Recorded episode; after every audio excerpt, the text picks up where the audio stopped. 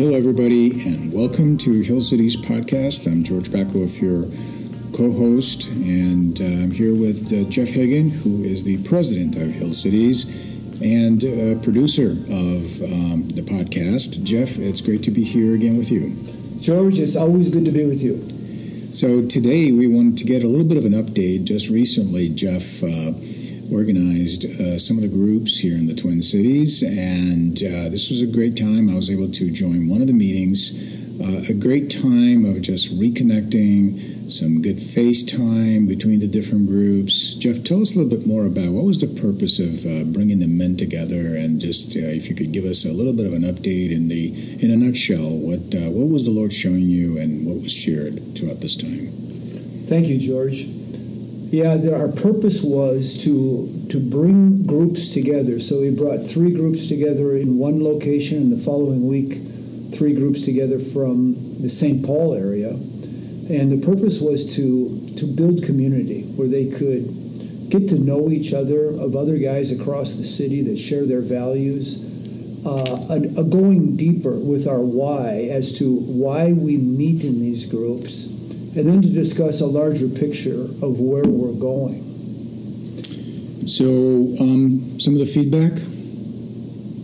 Yeah, I mean, the, the feedback has been very positive. And, you know, what strikes me, George, is that I think that uh, God has designed a man's heart in particular to recognize truth and that truth sometimes is stranger than fiction and that you know the Bible is really a door into the world of the spirit where our heart lives and that the Bible tells us that we're part of a conflict between uh, good and evil, between light and darkness, and that there is a plan to rob every person of their God given destiny.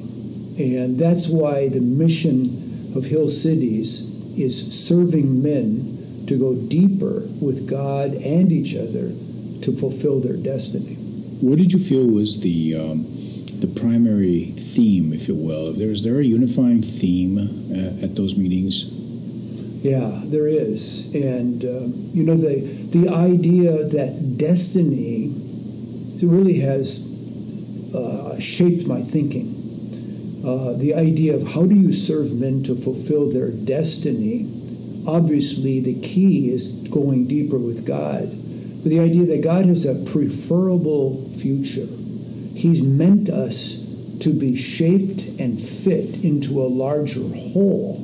You know, I kind of think of it almost like cutting a piece of, uh, there's a piece of pie that is outside of a larger pie and it needs to be shaped to fit into the larger whole. And you know that every successful person is part of a team. And that we have to learn how to fit into a team, and then the team has to learn how to fit into a larger community. You know, it struck me, I heard that Michelangelo actually uh, had 16 people working with him full time on the Sistine Chapel, and he had hundreds of volunteers and that he was basically a leader of an entrepreneurial process. And it's just one little example that nobody accomplishes anything great on their own. And that I think in a culture that we live in that is so individualistic, it's really hard to understand how to do life well together. Well, and um, this goes back to one of the things that you mentioned and you touched on um, at the meeting that I was present, and uh, you asked me actually to chime in a little bit. I've taken quite a bit of interest in recovering the Hebraic heritage uh, of our faith, and you talked a little bit about shalom, mm-hmm. the concept of. And you've talked about this many, many times for years since I've known you. You go back to this um, vision of a community of men who are together building or rebuilding a city on a hill mm-hmm. because no single person can build a city. Um, it takes a community of men, each, granted, each um, on their own journey, right? Right. But coming together in peace, by peace, in the name of peace, that this shalom, uh, which really means peace, right, and mm-hmm. wholeness, it means integrity community um, well-being. Community. Mm-hmm. So let's talk a little bit about that. Uh, I know your heart has just this is a really soft spot in your heart. And, and this has been challenged. The reality challenges this vision fragmentation, isolation, individualism, as you said. Mm-hmm. The, the, reality of today's America and the Western world, which is so individualistic, um, challenges this concept. So, how do you stay encouraged and continue to believe that, you know, the, that there is such community waiting to be gathered and brought together, and how Hill City is as part of that fulfillment? That's a great question, George. And I would say that the thing that most encourages me to stay focused on this is what I how I describe the Word of God. You know, it's living, it's active, that it's a door that I walk through, and I find uh, a reality in the world of the Spirit that compulses me to pursue truth, and that it's it gives me light to see and hear the voice of God, and that that there is something greater that we're being called to. And it's almost like I picture that a Christian is invited across the drawbridge of a castle. And he's been invited into the castle, and all too often they stay in the entryway. But they never go around and explore the rest of the, the, the cool stuff, the, the coats of armor and the legends on the wall. And then when you go into the deepest part, there's a round table with the Father, the Son, and the Spirit waiting, inviting for us to fellowship and to form community and to learn their ways so that we can extend the kingdom. How do you see this um, message resonating with other men? I believe that every man's heart that is stirred by God is seeking some to be part of something larger than themselves. They just have an intuitive sense about this, this destiny, but it's so darkened. I think, you know, there's a lot of reasons the fall of man, the lack of pursuing God in the Word, the fragmentation of culture, uh, individualism, um, we, we have so much against us, but God can do great things. And so I kind of picture the process as, as part of Jim Collins' book, Good to Great, where he says, you know, it's about getting the right players on, a, on the bus, you know, getting them in the right seats, and then driving in the right direction. And so, in many ways, God has placed his people on the bus, but a lot of them don't know what seat they're in. And the right driver is not any human being, but it's God has given His Son Jesus Christ to to lead the team, to for, help form the team, and to lead the team. And so, hill cities to be able to reach that goal of building a city on a hill, we have to be able to get each guy in a group on the bus in a way where they understand their seat, and then to fit into the larger community so that Jesus Christ can lead the community in, in the direction that he wants it to go. How do you see this in Scripture? Let's just um, let's just kind of open up the uh, um, a little different page here and look into the Word of God and uh, uh, where do you see this coming together of men um, in pursuing who pursue this? Who are pursuing this this type of vision? Yeah. So.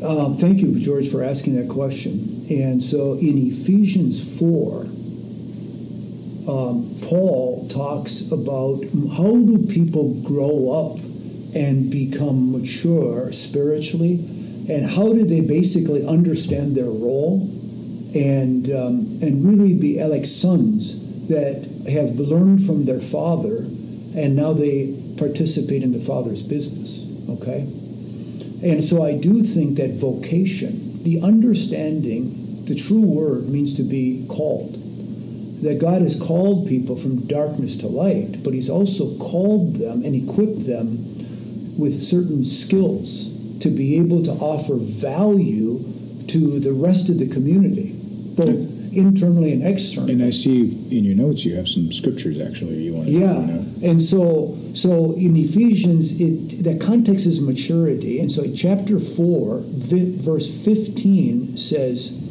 in light of the idea that there's a lot of forces that hinder people from maturing in their faith, he says, as a contrast, but he says, speaking the truth in love. So you, we are to create the environment where we speak the truth to each other in love. That's why we do these weekly group meetings, so that men can begin to believe the truth about who they are and where God wants them to go. And to then the rest of that verse says, speaking the truth in love, you're to grow up in all aspects into Him who is the head, even Christ. So that's Ephesians 4:15. The goal is to be mature, and I think a lot of times our churches are being led by theologians as opposed to leaders and people are getting, let's call it doctrine, but no clarity about vision or where they're supposed to go. And so, so we, I think that part of my task with Hill Cities is to help the business person understand that they've been given gifts of leadership, and that means they have to lead, but they have to be equipped to lead. So, so that's part of the, the next verse, Ephesians four sixteen. So the first part says speaking the truth in love. So we create these groups where they truth each other in love verse 16 says, From whom? So it's referring to Christ, who we are to grow up and to become like. From Christ, the whole body, and here's where it fits with shalom and larger community, is being fitted and held together. It's a process of being fit and then put into a larger whole, and he holds it together. And then he says, by whatever joint supplies, according to the proper working of each individual part causes the growth of the body, the maturing of the body, for the building up of itself in love. And so Christ is dependent on each part of the body, each one of us being fit and then using our shaping process to help others fit in to the larger whole as well. And then that is actually augmented by 1 Peter 2 5 that says that the foundation is the apostles and prophets, and Jesus is the cornerstone. And all these stones are like living stones that are being fit on top of that foundation, many way like the temple being fit, and the presence of God comes into that group that is being fit by Christ. And so the vision is is to see the presence of God in the marketplace shining light into the community. It's, this is a powerful um, vision indeed, and I'm glad I can be part of this, um, helping you and also encouraging all the men to uh, plug into the community that they've chosen to be part of. Um, you want to, you have some other things also uh, being planned in the future, but um, this podcast also is another way to just introduce people to Hill City. So if you have friends uh, or someone who, who might be interested, just uh, feel free to just share this with them. Our website, hillcities.org, as well. Sign up for the newsletter and stay updated uh, because more things are uh, planned in the future. Right, and uh, just as a closing encouragement is that you have a destiny and that God is fitting you. He's put a heart in you to seek Him. And I'd like to close, George, with a challenge is that in the book of Haggai, it said the people are saying it's not time to rebuild the house of the Lord. And so the prophet Haggai went to Zerubbabel the governor, Joshua the high priest, and then he went and said to them, The people are saying it's not time to rebuild the house of the Lord. And he said, You've been running to your paneled houses but you're not building my house. And the Lord is saying, it's time to rebuild the house of the Lord. And he said, then the Spirit of God started to stir the heart of Zerubbabel, then the heart of Joshua, the high priest, and then the people. And they started to build. And then the prophet turned around and said, You know, you wonder why you've been putting your money into pockets that got holes in it? He says, Because you focused on your you know, on your paneled houses as opposed to my house in, in our world, it's God's building, His, His people, His body being fit together. And so the encouragement is you're part of something, and I'm asking you the question how is God stirring your heart? I'd like to hear from you. I'd love to hear a response, and thank you for listening. Thank you, everyone, and uh, stay tuned uh, through our website and our email newsletter for more podcasts coming in the future, as well as more uh, blog teachings on the website by Jeff. Thanks for listening, and talk to you soon.